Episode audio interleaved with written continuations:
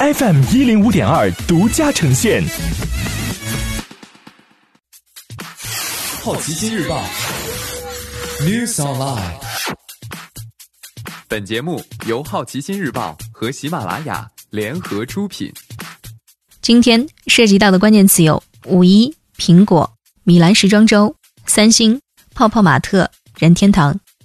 五一假期，全国快递揽收量均破十亿件，同比增长约四成。新京报记者从国家邮政局获悉，五一假期期间，受双品网购节和农产品网络热销等因素拉动，全国快递包裹揽收量同比增长约四成。国家邮政局邮政业安全监管信息系统数据显示，五月一号至五号，全国邮政行业共揽收快递包裹十一点零二亿件，同比增长百分之四十一点八；投递快递包裹十点三八亿件，同比增长百分之三十八点。九三，苹果又被用户告了，因为隐瞒 iPhone XR 天线缺陷。继四月的第一起集体诉讼后，苹果公司日前收到第二起和 iPhone XR 天线有关的传票，又有十三名用户起诉苹果，指控苹果故意隐瞒 iPhone XR 使用有缺陷天线的信息，并从中得利。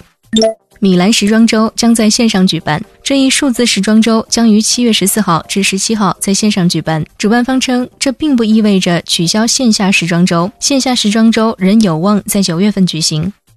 今天你不能错过的其他新闻有：北京今天起发放缓起稳岗补贴，每人最高可申领四千五百四十元；Uber、爱彼迎大裁员；李在镕宣布，三星不会由其子女继承。星巴克本周重启美国逾八成门店。泡泡玛特融资逾一亿美元拟赴港上市。任天堂动物森友会刷新游戏单月下载记录。以上就是今天好奇心日报 New Sunlight 的全部内容。也欢迎你把刚才的收获告诉周围的朋友。好奇心日报 App，高颜值新闻媒体，让好奇驱动你的世界。我是施展，下次见。